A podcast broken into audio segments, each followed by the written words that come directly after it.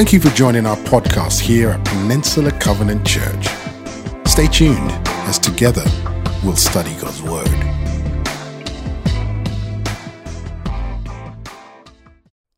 Hey, everybody, I'm Scott Kirksey, a pastor on staff here at PCC. Stoked to be with you this morning. My favorite bumper sticker of all time reads Jesus is coming. Look busy. I crack up at the thought that if Jesus were actually arriving, we'd all scramble to look good.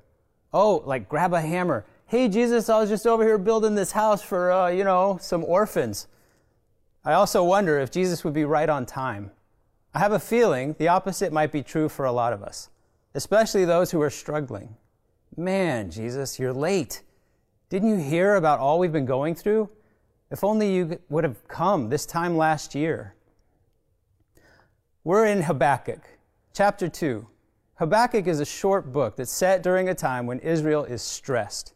They are under threat by the powerful Babylonians, devastation and exile, losing their homes, being forced out of their land. All of that is on their doorstep. And God is allowing the worst of people to do it. Everything about God's action or his inaction seems unfair. Habakkuk is unique in that it works like a dialogue between the prophet Habakkuk and God. It begins with Habakkuk praying, How long, O Lord, must I call for help?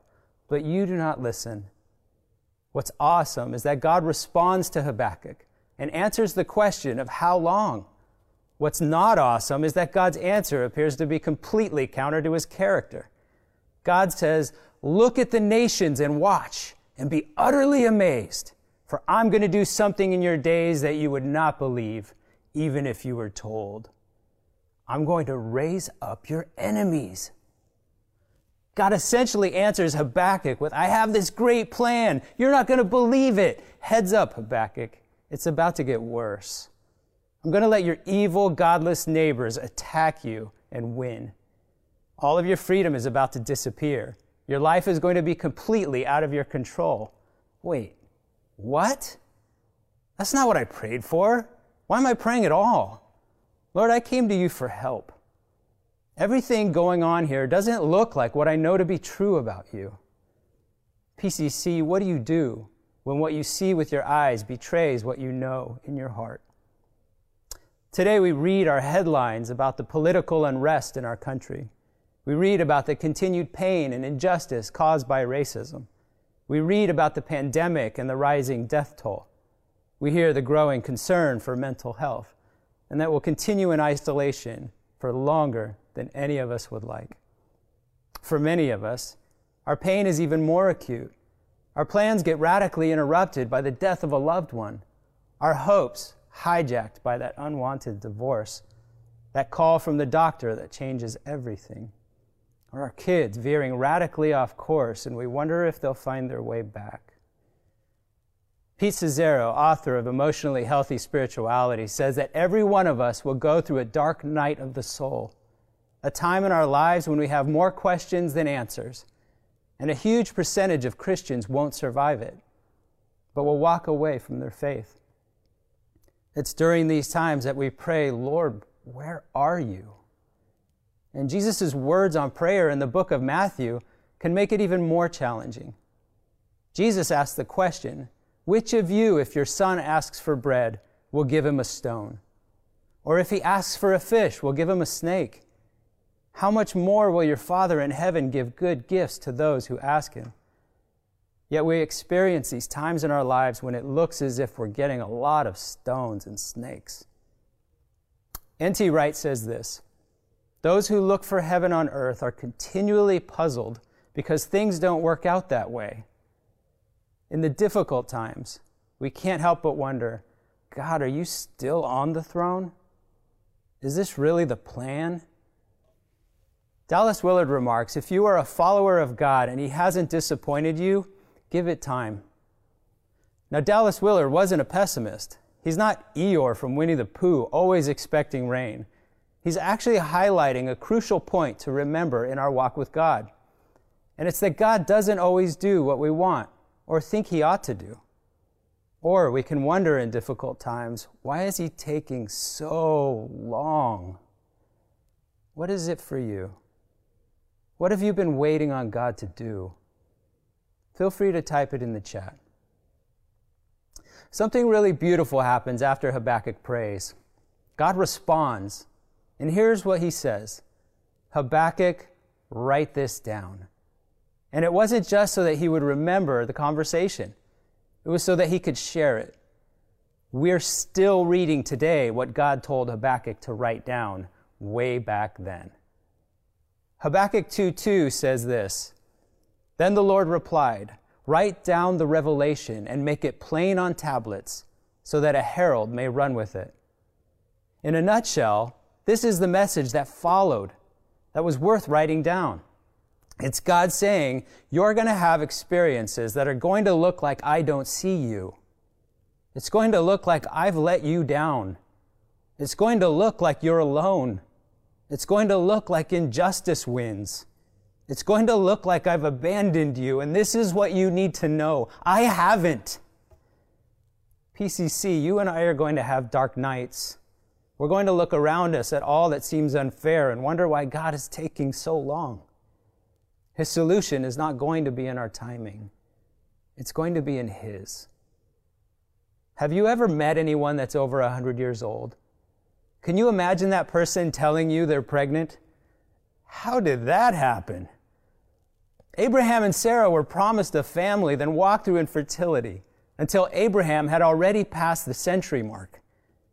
Jacob, God promised him a family, but Jacob would spend over 14 years getting swindled by his uncle before he could marry the woman he wanted to settle down with. Joseph was given a vision of the future with him leading his brothers.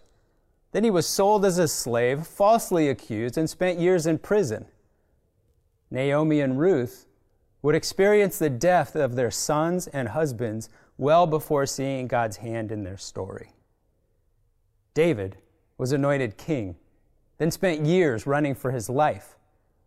And here's one Brian just preached a few weeks ago Zechariah and Elizabeth, faithful people serving in the church, hoped for a child year in and year out, but the womb would not get the memo, and they would prove barren into old age before God would surprise them with that announcement that they were going to be parents. Zechariah gets the message from an angel in the temple and wonders, how can I know this good thing will come true? How do I know it'll happen? But here's the deal. So many years they hoped and prayed, and so many years they wept, and their hopes did not come true. How can this be? He asked. I think Zechariah was afraid to hope again. His hope always ended in hurt. If disappointment comes again, I'm not sure I could take it. And then there's Mary.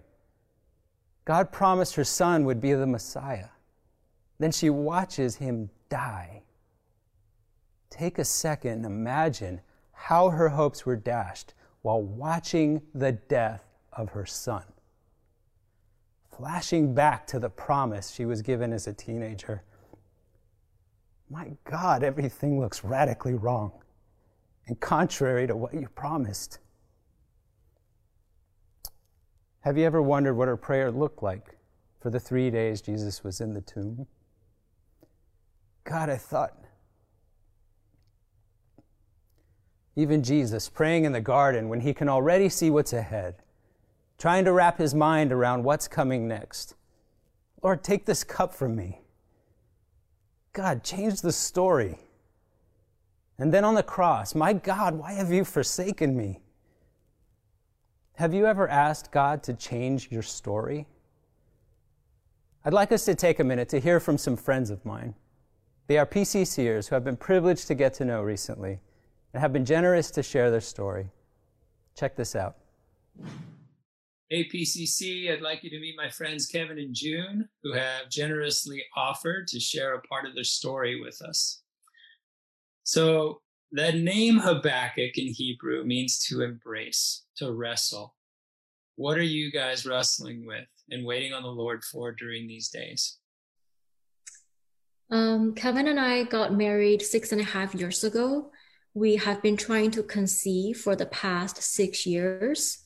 Um, specifically, for the past four years, we have gone through many, many rounds of IVF treatments. Which resulted in one miscarriage and many more aborted or failed rounds of treatments. This past year has been especially hard for me because, well, number one, I'm just older. Uh, but the other thing is, the bigger thing is that I felt that I did everything right.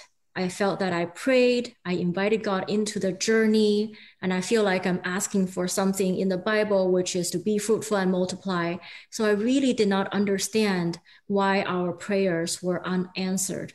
I felt really angry at God, and I really didn't know if He loved me. Kevin, how about you? Yeah, um, for me, I think it culminated into the third year of our marriage. Um, when we got married, I um, I wanted to be have a good family because I didn't have that. Um, and so my desire was to really have a loving marriage and have parents and kids that love one another. Um, and for me, I felt like, okay, God gave me a blueprint of how to be a good husband and maybe how to be a good father. And I really strive for that. Um, but at the third year where we struggle through infertility, and we were also fighting a lot. Um, I started to doubt that, sure, God, I, I mean, I'm doing things for your kingdom and for you, but does my desire of having a good family matter? You know, does that does that make it up? Does that request even make it up to your year? Um, and did you even care? And I think that that really sent me down in a, a, tough spot where I was then suffering from some form of depression like I had since I was a child. Wow. Well, thank you guys for sharing that part of your story. That is, it's, it's a vulnerable place.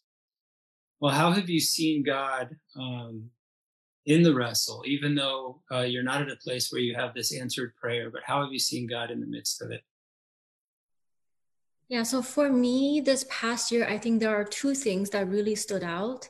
Um, the first one is that um, I think G- PCC introduced John Stott's prayer into my prayer life.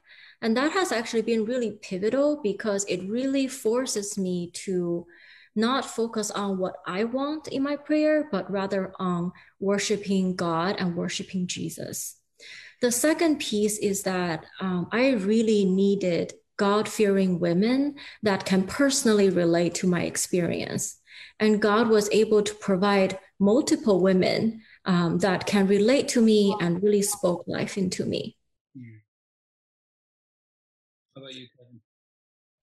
Yeah. Um, for me, uh, during that time when I was struggling, um, I remember praying to God actually pretty much for the first time very clearly, like, God, you you have to show me like do i matter to you? Um and uh, uh there like you know at that time you know a distant uh, but trusted uh christian brother who moved away showed up and started like checking in on me um out of the blue. Um i started my thoughts started get flooded with worship songs. And it, it was kind of a pivotal moment in that i realized my prayer has been about god's kingdom but I, I did not ask God to fill me first.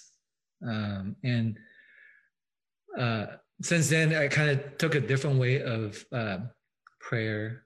Um, and uh, I, I, started to double down on reading the scripture. And I just realized that um, the order matters.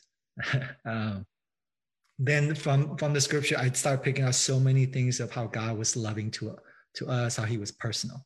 Mm-hmm um, worship songs started to mean more. Mm-hmm. And even though we were not out of the woods um, by any means, uh, I still a lot of time fear will we even have a family. Mm-hmm. Uh, I do have to say that my heart is in a different place in some sense. Um, I still I still wrestle with God at times uh, about the question of having will we even have a good family. Um, but what I don't question anymore is does God care for me? Does God love me, Kevin? And I think that, that that's kind of how I'm walking through this time. Mm-hmm.